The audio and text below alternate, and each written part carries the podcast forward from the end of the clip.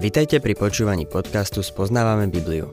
V každej relácii sa venujeme inému biblickému textu a postupne prechádzame celou Bibliou.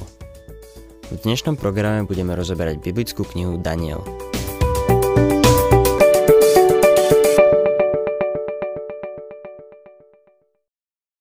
Milí poslucháči, minule sme skončili na kráľovskom dvore prvej svetovej veľmoci v paláci kráľa Nebukadnesara. V druhom roku kráľovania mal sny a nevedel spať. Kládol si samozrejme otázku, čo bude s tým veľkým impériom, ktoré založil. Kde to všetko skončí? Odvtedy ubehlo 2,5 až 3 tisíc rokov ľudských dejín a stále si tú otázku kladieme. Odpoveď máme mimochodom tu, v tejto kapitole.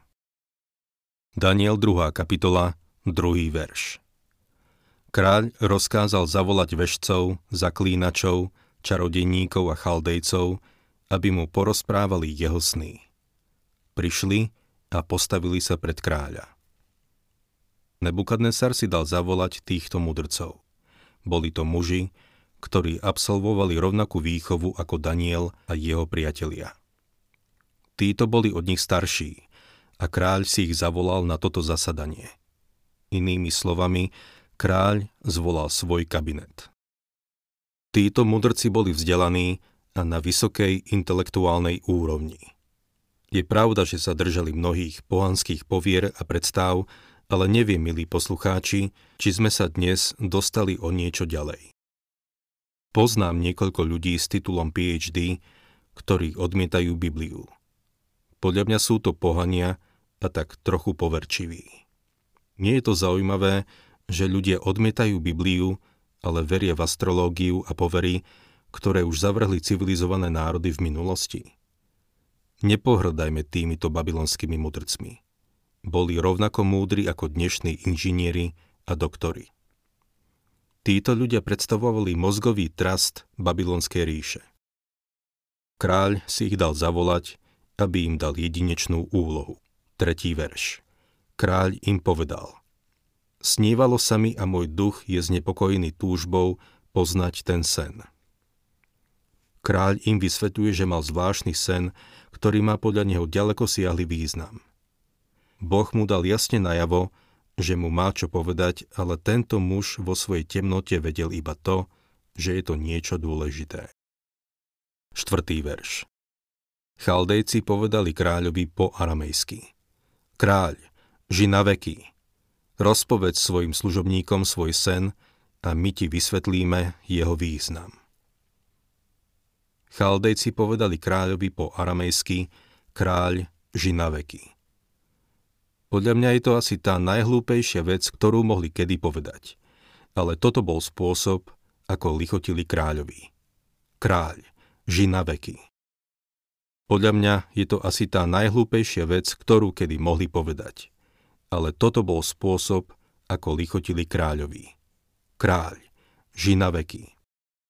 Som si istý, že veľa kráľov, ktorí sedeli na tróne, mali ťažkosti so srdcom a mohli povedať.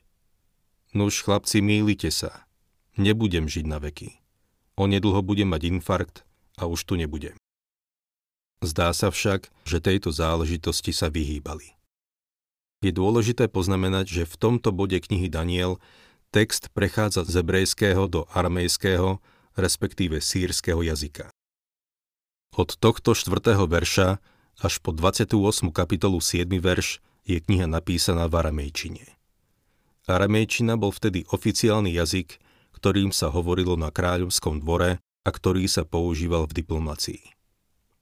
Bol to jazyk pohanov, jazyk sveta. Korešpondoval by francúzskému jazyku akým bol ešte donedávna. Myslím si, že dnes francúzštinu nahradila angličtina. Táto zmena v texte je v celkom pozorúhodná. Boh teraz prehovára k svetu, nie len k svojmu národu. Izrael bol odvlečený do zajatia. Boh odobral Dávidovmu rodu žezlo a dal ho do rúk pohanov. Zostane tam, kým si ho nevezme späť. Keď si ho vezme, Vezme si ho rukami so stopami po klincoch, lebo Božím zámerom je, aby vládol Ježiš. Predmetom nášho textu je celosvetové kráľovstvo. Predstava, že Božie slovo sa obmedzuje iba na nejaké miestne božstvo a že Biblia má obmedzený pohľad, je úplne mimo. Pri pozornom štúdiu prídeme na to, že Boh má na zreteli celosvetové kráľovstvo.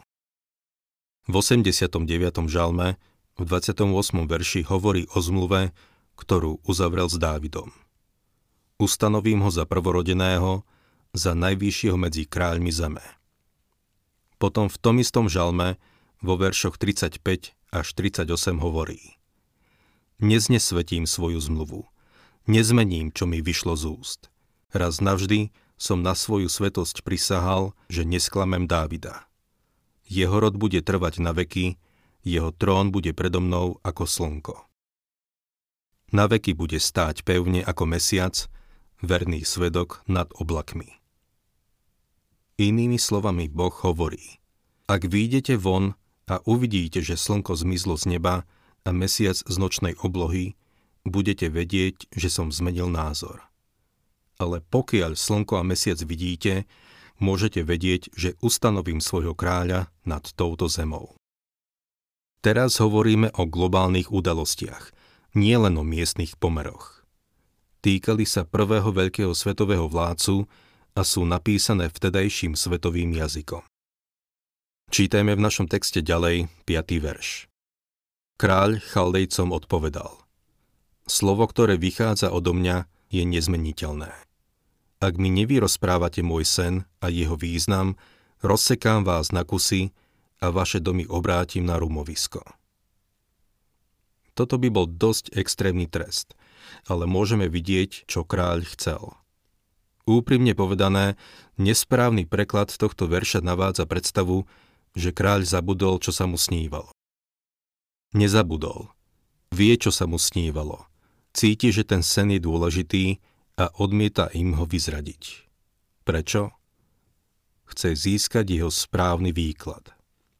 Nebukadnesar hovorí, slovo, ktoré vychádza odo mňa, je nezmeniteľné. Súd, ktorý som vyslovil, nezmením. Musíte mi rozpovedať, čo sa mi snívalo, ak mi ten sen chcete aj vyložiť. Ak mi nevy rozprávate môj sen a jeho význam, rozsekám vás na kusy a vaše domy obrátim na rumovisko. Nebukadnesar v nich vyvolal strach. Musia prísť na to, aký má jeho sen význam, ale najprv musia rozpovedať, čo sa mu snívalo. 6. verš. Ak mi však porozprávate sen, a vysvetlíte jeho význam, dostanete odo mňa dary, odmenu a veľkú poctu. Porozprávajte mi teda sen a jeho význam. Naopak, Nebukadnesar vedel byť štedrý a veľkorysý. Ako budeme vidieť, veľmi sa nechal ovládať svojimi pocitmi. Povedal im, ak mi vysvetlíte jeho význam, dostanete veľkú odmenu. 7. verš odpovedali mu druhý raz. Nech kráľ rozpovie sen svojim služobníkom a my mu vysvetlíme jeho význam. Mudrci si uvedomili, v akom nebezpečnom rozpoložení sa nachádzajú. A tak kráľovi znovu opatrne naznačujú, nech im rozpovie svoj sen a oni mu povedia jeho výklad. 8. verš Kráľ odpovedal Viem z istotou, že len chcete získať čas, lebo vidíte, že moje slovo je nemenné. Kráľ vraví, vidíte, že to myslím vážne a vy len zdržiavate. Chcete len získať čas, lebo viete, že vás čaká trest smrti. 9. verš Ak mi nevyrozprávate sen, možno si o vás myslieť len jedno. Dohodli ste sa navzájom, že predo mnou budete hovoriť lži, až kým sa nezmenia časy. Rozpovedzte mi teda sen a budem vedieť, že mi môžete podať aj jeho výklad. Kráľ skutočne dáva najavo, že týmto babylonským mudrcom prestáva veriť. Možno ho sklamali už predtým, podobne ako bálovi proroci sklamali starého Achába. Ale keďže Acháb zomrel v boji, nemal sa ako pomstiť. Nebukadnesar cíti, že ho títo ľudia krmia veľkými hlúpostiami a tak im dáva ozajstnú skúšku. Jeho zdôvodňovanie je v tomto bode veľmi logické. Ak mu rozpovedia ten sen, bude vedieť, že ich výklad je správny. Ak mu nebudú vedieť ten sen rozpovedať, akýkoľvek výklad bude podozrivý. 10. verš Chaldejci odpovedali kráľovi. Niet na zemi človeka, ktorý by bol schopný vysvetliť kráľovú záležitosť, lebo nejaký veľký a mocný kráľ nežiada niečo také od mága, zaklínača alebo chaldejca. Toto je prvá vec, o ktorej títo mudrci povedali pravdu. Niet na zemi človeka, ktorý by bol schopný rozpovedať ten sen, iba Boh. V zúfalej situácii prosia kráľa o život a snažia sa poukázať na absurdnosť kráľovej požiadavky. Ak by sme vylúčili nadprirodzené, jeho požiadavka by bola samozrejme absurdná. Oni však o sebe vyhlasovali, že sú niečo viac a teraz ich žiada, aby to dokázali. 11.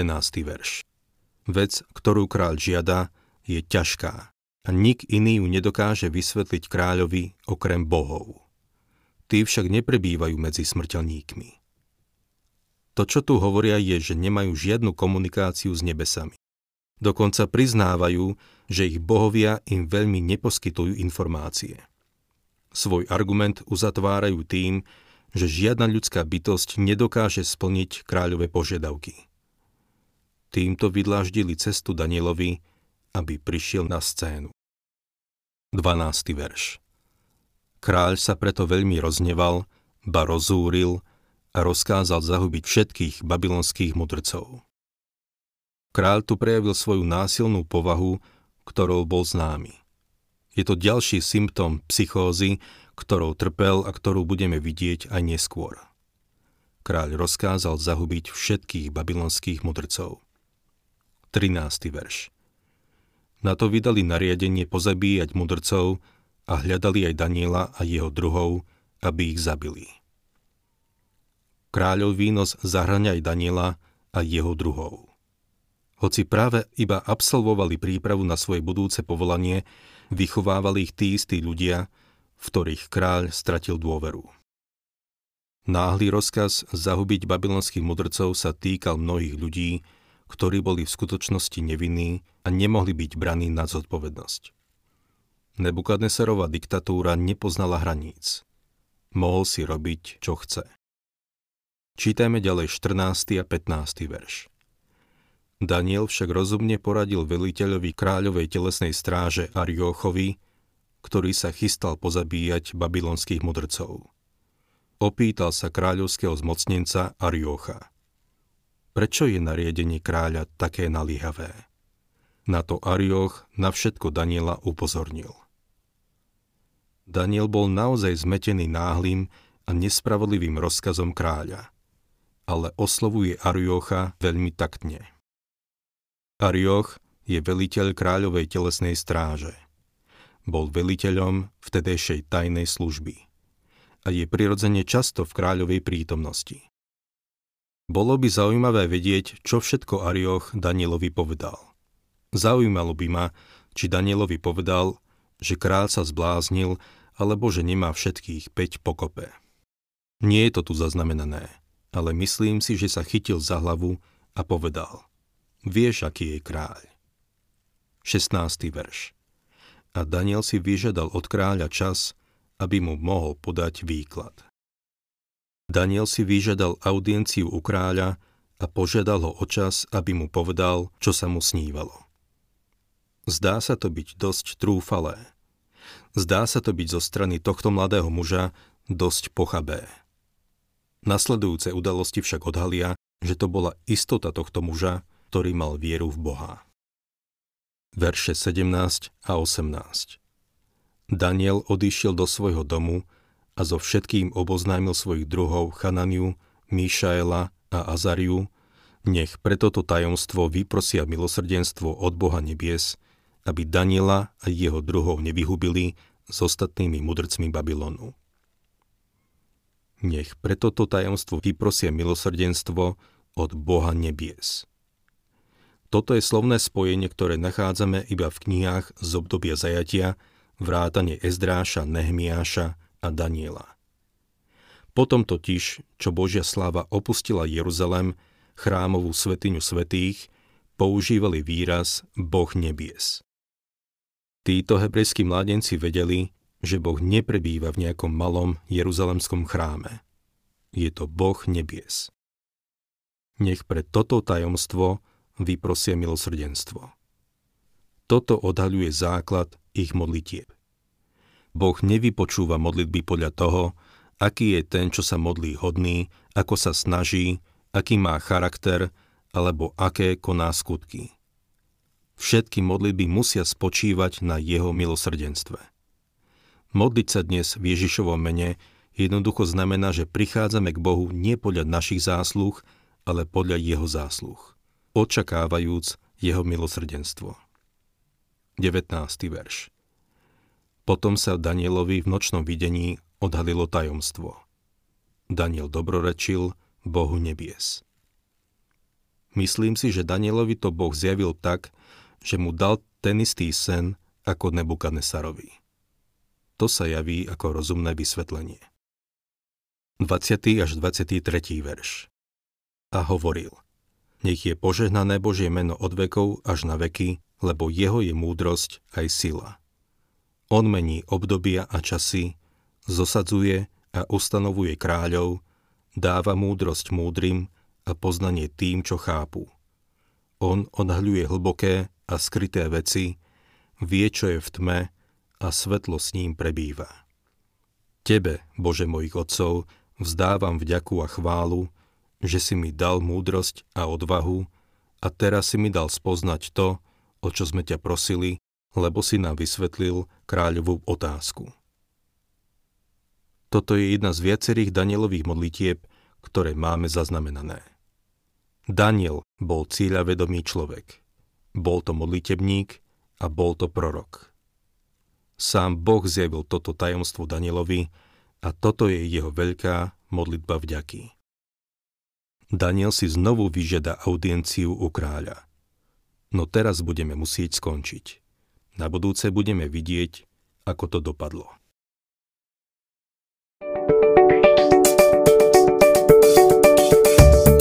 Ak sa vám páči program Spoznávame Bibliu, budeme radi, ak ho odporúčite svojim známym a dáte like, alebo nás začnete sledovať na facebookovej stránke Spoznávame Bibliu.